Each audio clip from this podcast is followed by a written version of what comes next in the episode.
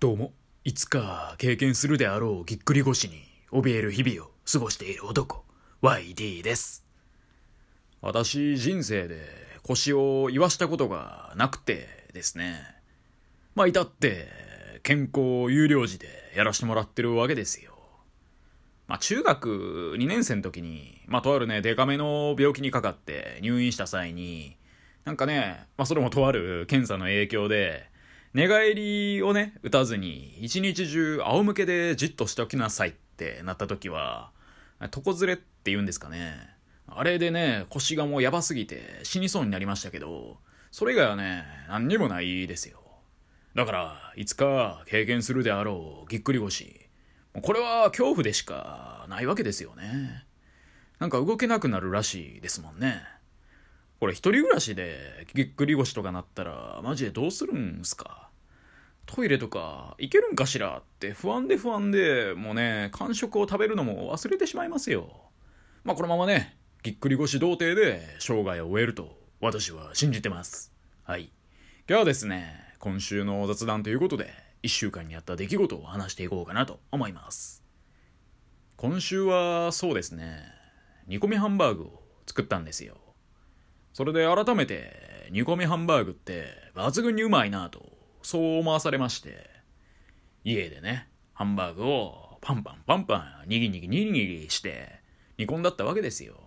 一時はね私ハンバーグに関しては煮込んでられるかってねそんなこと思ってねまあええ感じの焼き目をつけて生焼けも辞さない覚悟で通常のハンバーグを何のタレもかけずに食べてるそんな時期もありましたよ。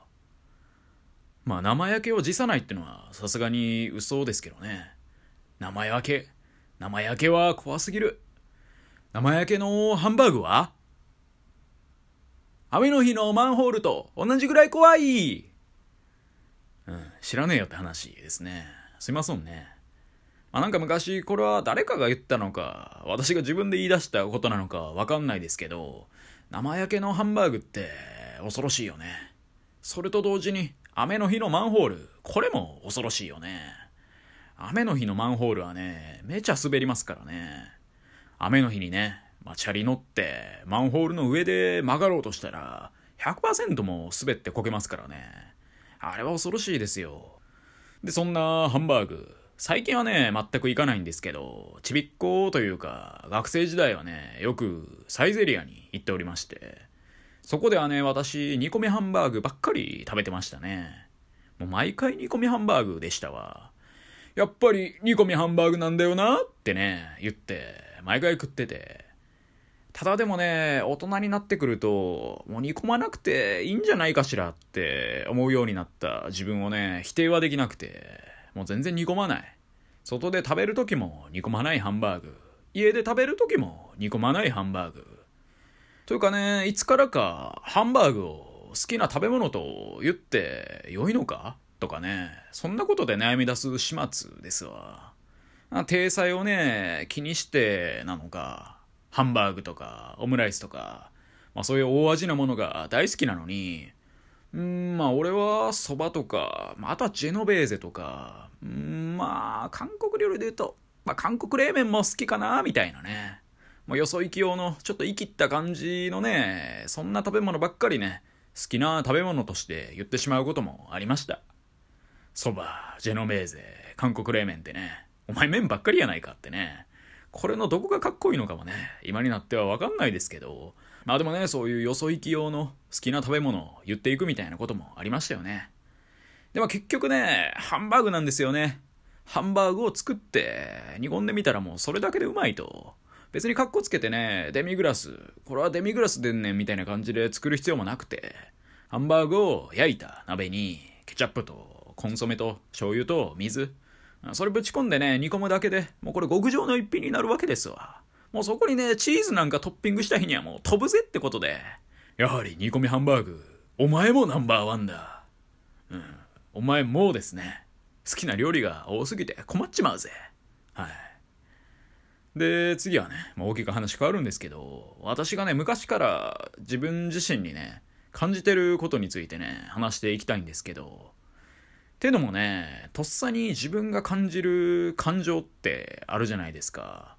これ説明が難しいんですけど、本音と建前とも言うのかな。まあ具体的に言うのはね、すごい難しい話なんですけど、例えば、突然ね、道歩いてて、人とぶつかった時、まあこれ正直どっちが悪いとか悪くないとか、なんかそんなとっさには分かんなくて、ぶつかられたわけでもなく、お互いがぶつかっちゃってる場合、それでね、そのとっさにイラッとするのか、あ、ちょっとすいませんって思うのかって、それってね、自分の、まあ、とっさの考え方じゃないですか。ここはね、コントロールできないですよね。ただその後の行動、舌打ちをするのか、ごめんなさいって言うのか、ここはね、自分次第で、その行動を選択できるじゃないですか。まこれ当たり前の話ですけどね。で、こういうとっさのね、まあ、考え方というか、まあ、ここに人間力というものも出てくるんですかね。まあ、そういう自分がね、どう感じるかってのは、自分の中で動いてる感情なんで、他の誰にもわからないじゃないですか。まあ、今のね、ぶつかった例で言うと、わかるのはそのぶつかった後にそのアクション、うん、下打ちをするのか、ごめんなさいをするのかみたいな。まあ、そのね、実際に行ったアクションが見えるだけで、そのぶつかった瞬間に何を考えたかは他人には当然見えないわけで、まあ、自分にしかわからない絶対領域ですよ。まあ、そういう感じで、とっさに今起こった出来事に対して、まあ、別にこれとっさじゃなくてもいいんですけど、まあ、何かが起こった時に、ま、どう思うのか、これに対してね、自分にすごいがっかりすることもね、これまでの人生で多々あったというかね、うわぁ俺こんな風にとっさに思ってしまうんやってね、思うことが、まあ、私は結構多くて、まあ、これちびっこの時からなんですけど、もうこういうのがね、多々あるなと、俺はなんでダメなやつなんだってね、そのとっさの感情、とっさの感情がね、やっぱ自分の思ってることなんで、うん、やっぱ俺はダメなやつなんだなってね、昔からまあよく思っててね。で、最近なんですけど、高校生時代の友人がね、まあ、私以外にもまあ4人ぐらいいるそのグループ LINE の中で、まあ、今度子供ができるっていうね、報告というか、まあ、6月ぐらいに子供が生まれるんだみたいなことを教えてくれて、あちなみにね、その友人はまあ男性なんで、まあ彼は父親になるわけですよね。まあ、産むのは当然、まあ、彼の妻で。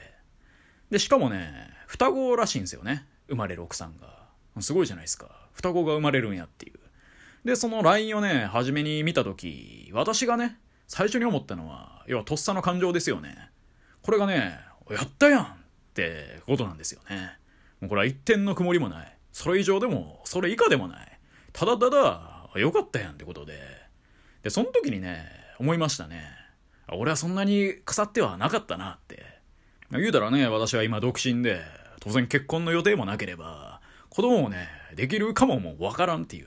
まあ、そんな感じで、圧倒的に遅れを取ってるわけですよ。まあ、遅れを取ってるっていうのがま正しい表現かもま微妙ですけど、結婚するのが良くて、で、そこで子供ができるのがいいみたいな、そういう発想も別にないですし、まあそれは個々人の判断なんでね、別にどうでもいいんですけど、まあでも人間なんで、そういうね、ハッピーなニュース、を聞かされると、まあなんかとっさに祝福の気持ちが生まれるかというと、それはわかんないじゃないですか。嫉妬とか、俺はお前と比べてそんなに幸せじゃないのにとか、なんかそういうのをね、思ったりする部分も別にあると思うんですよね。人に対して。まあ、もちろん口ではね、おめでとうって絶対言いますけど、まあでも内心はね、穏やかじゃないみたいなことはまあ多々あるなと思いまして。でもね、今回のその、まあ、双子のちびっ子が生まれる友人、これに関してはね、素直にもやったやんってね、最初にそう思った自分がいて、で、そこにね、安堵しましたね。まあちょっと、人間力低めのワイティ。人間性も白帯のワイティ。そこまで腐ってなかったんだなっていうのにね、気づかさせてくれてありがとうっていう、まあそんな話でしたね。うん、何言ってんのって感じですよね。まあそれでもね、とっさの感情で素直に、あ、やったやんってね、思える俺って素敵やんって思っちゃいまして。まあでもね、そういう風に思ったことに対してね、その後、うわ、もう俺こっちキモいやんってね、若干の自己嫌悪にも陥ったんですけどね。だからまあ、差し引き、プラマイゼロですよね。まあ結局とっさのね、時の感情、自分が一番最初に感じるその感情、それこそがその人の本来の人間性ですよね。まあこれね、自分にしか見えない部分なんですけどね。はい。以上、YT でした。今日も聞いてくださり、どうもありがとうございました。